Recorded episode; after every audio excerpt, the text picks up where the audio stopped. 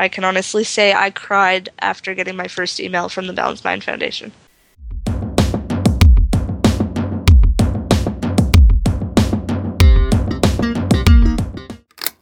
Hello, this is Jessica Lynn Jimeno, and you are listening to Flip Switch, the podcast and blog that empowers people with depression and bipolar disorder.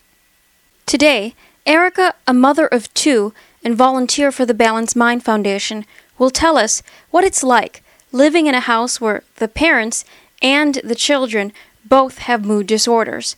Erica will tell us about her quest for answers and how, when her own relatives turned her away, she found understanding here at the Balanced Mind Foundation.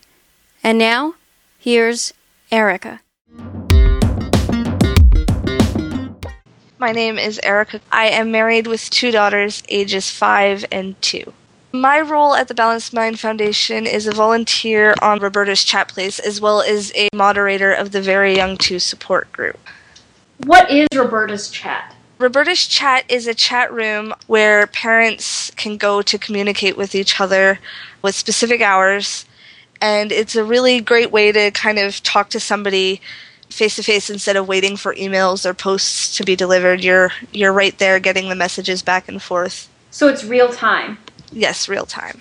What is very young?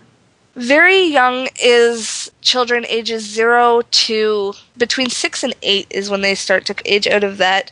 What is your own experience with mental illness? From the time I was little, I used to you know, steal my mom's razors and try to do my own autopsy and nightmares and all kinds of good fun. I never knew what to name it. In high school, it turned from a depression into a bit of a social anxiety. I started to be more fearful of crowds and, and lots of people. And even now, with certain things, if I'm too afraid, I'll get my husband to go and do it for me because I just can't.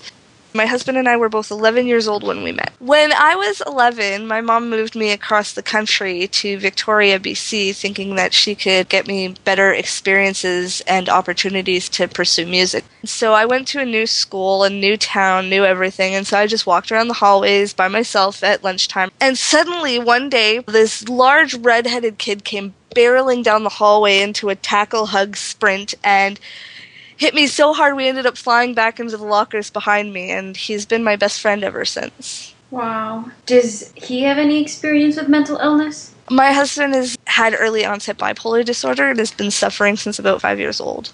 What are your daughter's diagnoses? My younger daughter does not have a diagnosis, but she does have a bit of a speech delay and has been doing speech therapy since last April. She's two. She's young, but she last April when she started, she had no words at all. So she's made leaps and bounds since she started her therapy.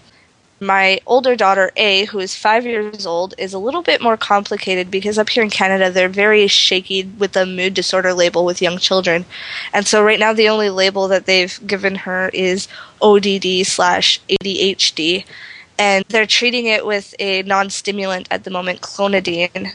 But he said if this didn't work, that the next choice would be something more along the lines of Abilify because of her family history and a lot of the symptoms that we've noticed. It very likely will develop into the label of a mood disorder as time goes on. So right now she has ODD is oppositional defiant disorder and Yes. attention deficit hyperactivity disorder and she might have bipolar disorder.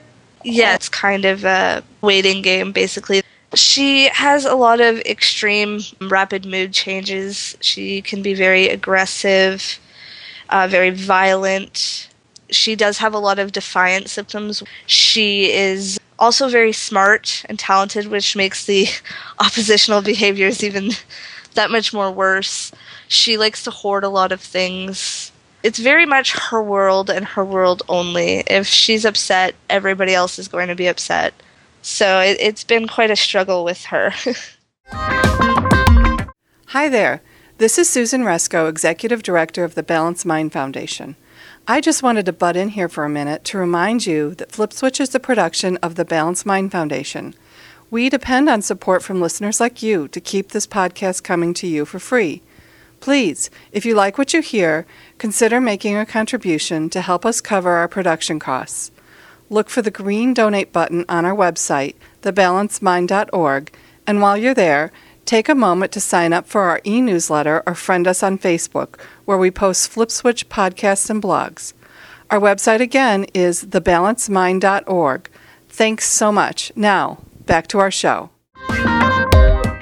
What is it like to have multiple people having cycling moods in one house? One word would be chaotic. It can be quite awful at times. Andrea's down cycles will trigger my husband's down cycles, and it'll go back and forth. And them being upset makes me upset, and it triggers my depression and my anxiety and everything else. And then my younger daughter is learning to mimic these things and so we don't know if if what she's doing is something of her own or if she's mimicking everybody else and so it can become quite messy to a point where you know one goes to her room and the other goes downstairs to play and the other goes outside for a smoke and i just sit here and breathe for a few minutes while we cool things down Has the Balanced Mind Foundation helped? The Balanced Mind Foundation has been a huge help for me and my family. It has educated me on what's been going on with my daughter and my husband and helped me learn a lot more about myself that I didn't know. It's been a lot of helpful information and a lot of support that I couldn't get elsewhere. My extended family just shut me out when I started trying to get help for my daughter. So the support I get from the Balanced Mind Foundation has been a very huge deal for me. It is very unconditional, very judgment free. It's just, it's the best place in the world. I couldn't have been happier when I found it. I can honestly say I cried after getting my first email from the Balanced Mind Foundation. Wow. What do you enjoy about being a volunteer? The access to the volunteer support group where you can meet lots of different people and it's very interesting to meet all these different people who have been where I have been and made it through. So it gives you a little bit of hope. And also, I just love being able to help people the way I was helped when I first went to the website. It was just so astronomical for me that if I could pass even a little bit of that down to somebody else, it makes my day. What is one thing that other families should know about dealing with their children's mood disorders? Never give up. It is a relentless, horrible search for answers and help. Along the way, you get faced with a lot of doubt, disbelief, and stigma.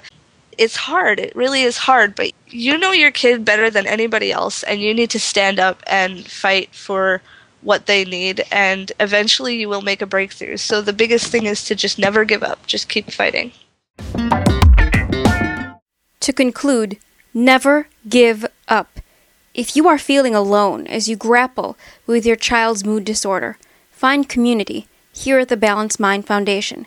Get involved in our support groups, chats, and forums. Visit www.thebalancedmind.org forward slash connect. Stay up to date with the latest FlipSwitch news by following me on Twitter. My handle is at FlipSwitchTeens. You can always hear other FlipSwitch podcasts and read my blogs at www.thebalancedmind.org forward slash FlipSwitch forward slash podcast. Leave a comment. Be heard. Until we meet again, this is Jessica Lynn Jimeno signing off and saying thank you for listening to Flip Switch.